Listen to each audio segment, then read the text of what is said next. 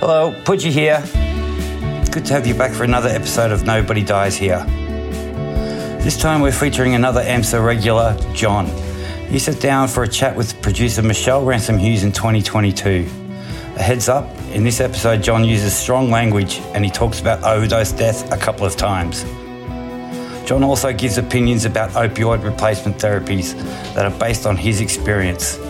If you're thinking about changing up what you're using, it's a good idea to get help from professionals. Take care when listening.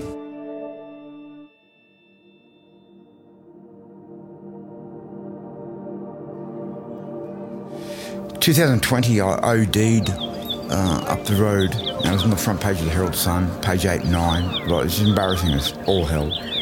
And I, uh, I was working at the time, and I had to go back to Preston. And everyone's going, oh, "You're a superstar. You're, a superstar, are you? You're a superstar."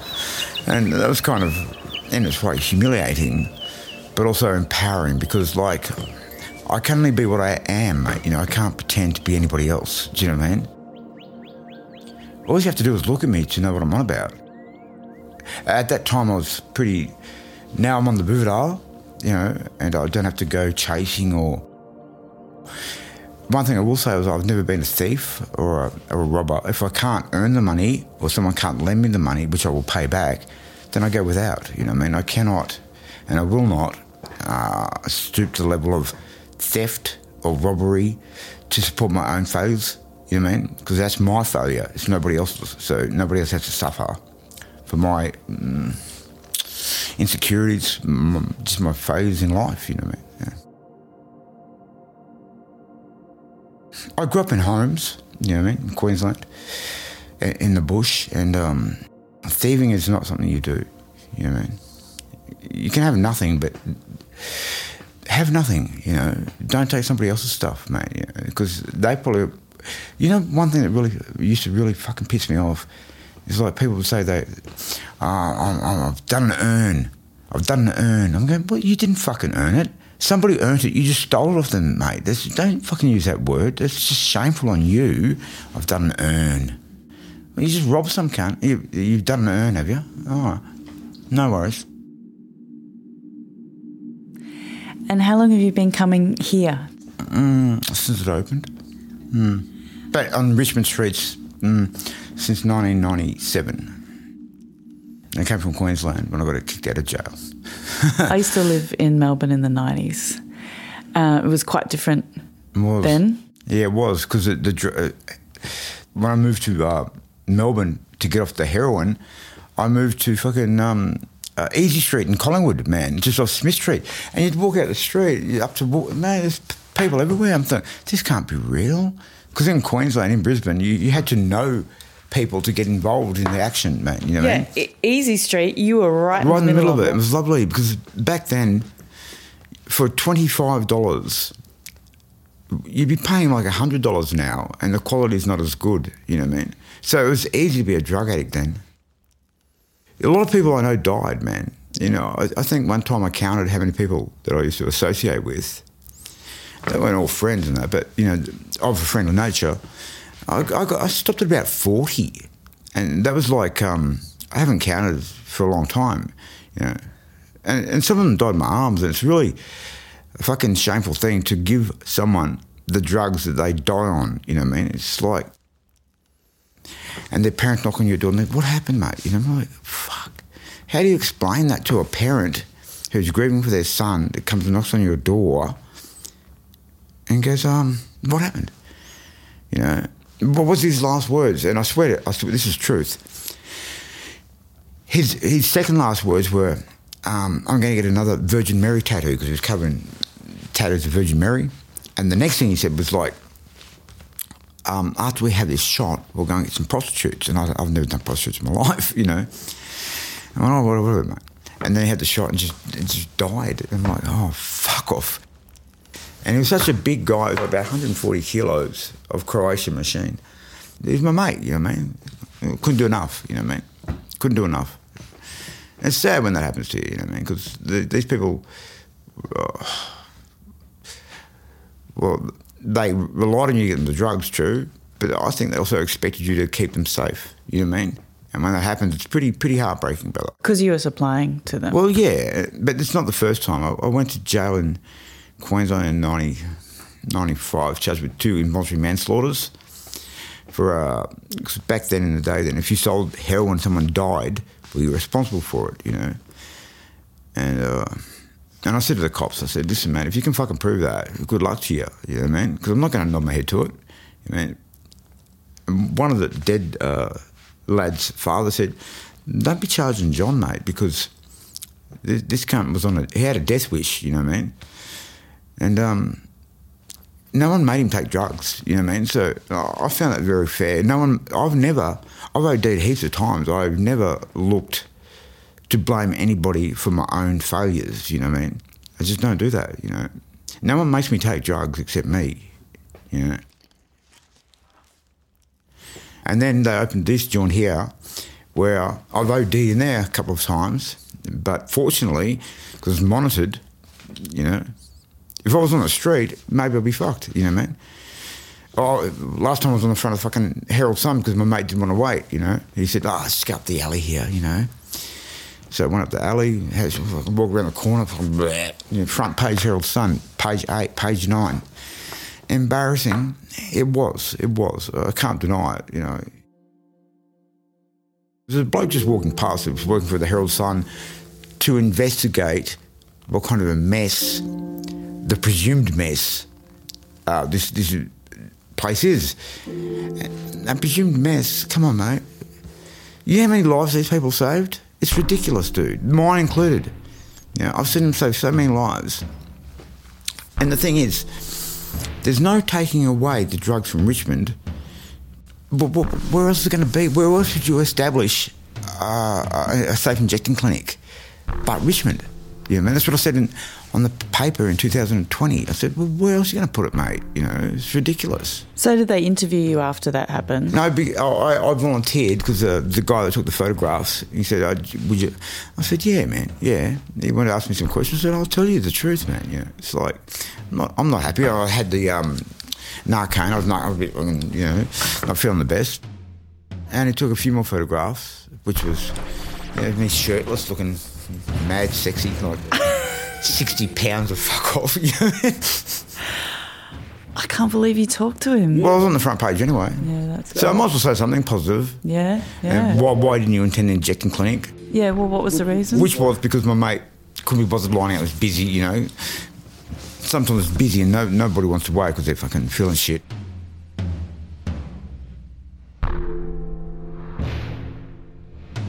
I, I would hope they would expand it, not not close it down, no, not to move it because where are you going to move it to, mate? Unless you move the drugs and the drug dealers, where are you going to go?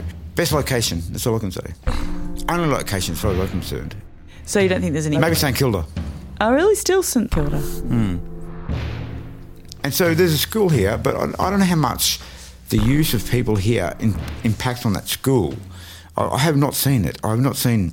I walked past it. I walked past it for years. I've never seen a fucking fits lying around the school. I've never seen anyone hassling a school kid.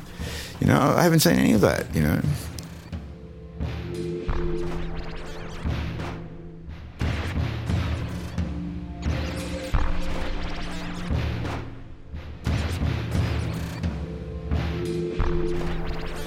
I used to come here every day, just use injection clinic, you know, because it's like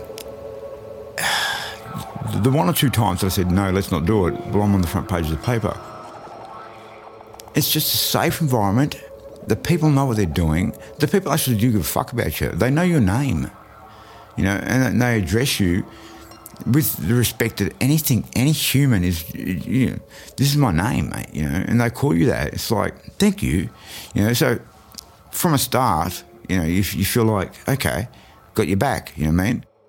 On the whole, they're just such fucking beautiful people and they care. And it's like, you don't get that. Where, where, where else do people get care? These people are not here because someone cared about them. You know what I mean? These people are here because they were fucking lost, just swept under the rug, mate. You know, I guarantee you, if you go out there, most of them done half their life in prison or grew up wards of state or in homes. And, and these people actually give a fuck, mate. And they'll make sure you won't die. Whereas your friends, your friends will watch you fucking die you know, probably rob you while you're dying, and Scarpa, you know, these people give a shit, mate. You know, and I'm sure I'm sure like this high pressure job, I wouldn't do it. I wouldn't want to do it. I think I'd be good at it, you know, because I give a shit. But I don't know how many of these people are H users or not. Not many, I don't think. Back when it first started, there was more uh, peer, peer pe- people, you know what I mean? But some of those peer people were under pressure all the time. You, know, you can't talk to drug addicts and be in a mad drug environment and not be immune to the temptation of taking drugs, brother. So I think they had to not weed them out, but they weeded themselves out, you know what I mean? And now what's left is people that give a fuck and are just trying to make the system better. So you were saying that you used to come every day? Yes, man, but I stopped because I got on the Buvidal, so every day. So how did that come about? How did that come about?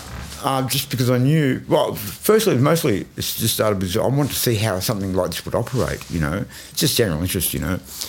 Being a, shooting up on the streets and shooting up everywhere you can find. Uh, and I went there and I went, well, that's mad, you know. They, said, they give you all the equipment you need, all the equipment you need, free of charge. You know, you can go to the chemist, pay them five dollars, go shoot in the car park and fucking die, or fucking get it. No, this is perfect. I um, I was on the methadone from 2001 to 2017, and I was feeling pretty cool. You know, it's like I wasn't using the heroin. I was, I was taking too much ice. You know, so ice is a good escape from heroin. You know, if you want to get off heroin, get on the ice, but it's not good for your head. You know what I mean? And then um, where I live, people, neighbours, friends, heroin, heroin, heroin. So even been off it like uh, two months, you don't have to use heroin three or four days in a row, having had a 30 year history of using heroin, for it to all kick back into gear because your body doesn't forget, you know what I mean? Your mind might trick itself into fucking thinking you're sweet, but no, your body will tell you, no, you're not. And I, I met this girl and she said, to have to do something about this because I'm not going to hang around with a fucking heroin dude, even though she's mad on the ice. But she had this. The, the general perception of heroin people is just shifty, scamming, no good people, you know what I mean? And I, I reiterated that, like, I don't think ice people are much better, you know what I mean? But deaf ears. But but I didn't want to. I didn't want to wake up feeling sick every day. You know what I mean? It's it's it's a it's a shit way to start a day. You know what I mean? Waking up with anxiety. You know, and, and thinking, how the fuck? Because I'm not a, a Robin person. How the fuck am I going to get money? Because I've tapped all, all my people. I already owe money. You know, they're not going to just keep, oh, you're a junkie, here you go, front page dickhead. So they know what it's about now. Can't say it's for food anymore. Yeah. you must eat well, mate. You know, you weigh 60 kilograms, but you must eat well. You know what I mean? Yeah, You know? it's the gym feed. Yes. Lovely.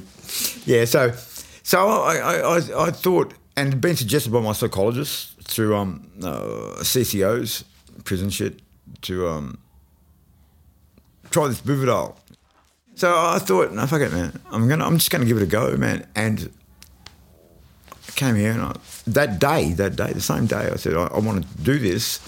And that same day, within a couple of hours, I was, and mate, it's it's fucking. It, I was on methadone for 17 years. You know what I mean? But uh, it's a different thing. Methadone doesn't work. It doesn't work. It, it might block 10, 15% of, of what you feel. Um, Buvidal blocks a lot more than that.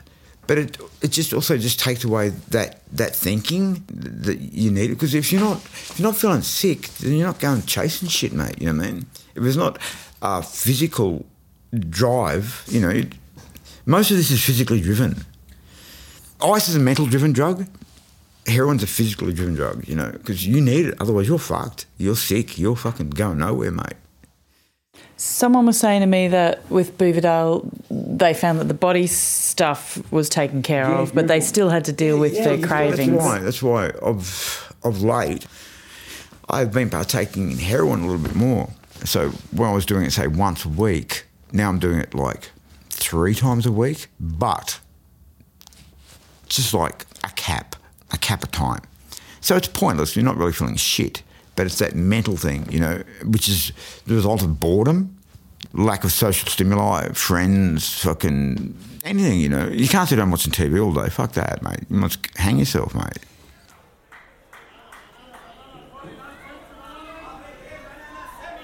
So, ideally, what would you be doing with your time? I'd like to work, man, and I've started work again. I just work on the weekends in the markets, just unloading trucks and you know stacking fruit and cleaning up, and and that's really cool. And I, had that job prior, but I was taking that much ice, and I, I have a bad habit of getting on the ice and just looking at my imperfections and just fucking wrecking them. You know what I mean? So I go to work next day with band aids all over, and I didn't see how they would perceive it. You know, it was so self-centered and self-contained. Oh, I look good, mate. but yeah, till it sacked me. So I went, I went there and said, "Listen, man, I'm really bored at home, and I don't want to fall back into no fucking. Would you give me another crack? I'll do this for free. You know, man. I'll do it for free because I just want to do something. You know." And they said, John, if you do come back, you know we're going to pay you. I said, no, no, I don't want to pay. I just, I need to do this for me. I mean, I know pay me. I've been there since. You know what I mean? But it's only on Saturday and Sunday because it's winter. So yeah, but I feel so good about just contributing. You know. And and I had a friend and she said, um, John, because I get a lot of paranoia, anxiety. She said, "Is this a good time for you to work now?" And I said, "I think it's the best time because if you sit at home and just feed that bad energy into your brain by yourself, it's very bad. So this was the best time for me to go and do it. I'm so glad that I got that opportunity.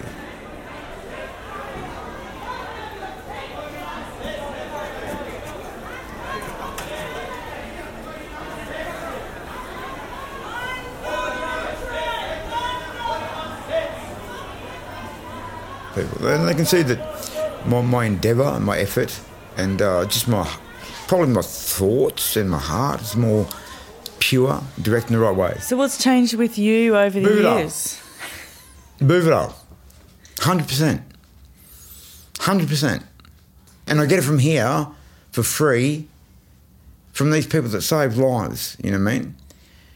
These people that everyone wants to deride, you know, and, and say they're up to no good and, and, and, and uh, making uh, the uh, addictions worse, more people are doing it. Bullshit, mate. Bullshit, mate. I I know for a fact. You know, you, you might see more uh, congregation of people because they feel safe to congregate now. You know, you, you can't congregate in the back alley, twenty people who feel safe sitting here having a sandwich and a coffee. The people's problem was seeing dead bodies on the street. Okay, so this is what they're trying to remove here. Okay, and and and the, and the theft. No one wants to lose, come home and find their garage empty or their fucking TV gone. No one wants to do that. You know. I? So this place can't help that, but they can help with the dead bodies on the street. And that's why they're fucking angels sent in disguise, and they're doing a very good job. And I'll back them every day of the week, brother. They want to open another one in the city. I'd suggest you do it really quickly. You know what I mean? Because not everyone comes to Richmond. You know, Richmond is a big focus of heroin, but it's not the only focus of heroin.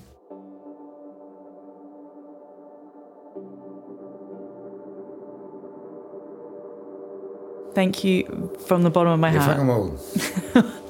Oh, can I get you to sign the Yes, sign ma'am. your life away? Yes, man. My life was signed away a long time ago, brother. But I'm, I'm trying to collect the pieces together and start building a house, not on sand, you know? Yeah, a bit more concrete involved. You didn't happen to know Rio. anyone in the '90s called Ezra, did you? Ezra. I think I did. Big brown eyes. Yeah, I did. really pale skin, Yeah, dark hair. I think I did. Yeah. He was my boyfriend in the 90s. Mm. He died, of course. I thought you might have known him even if you don't remember. No, I do. Thanks for thanks for your time today. I appreciate it. Oh, that's nice to be thanked, but it's No, I appreciate it. needs It's to like- be done.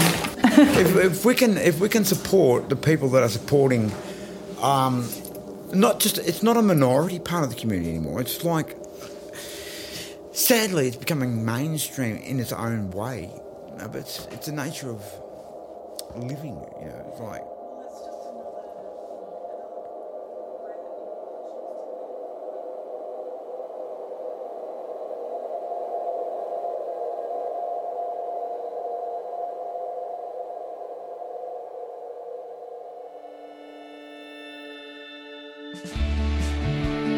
G'day, Pudgey here again.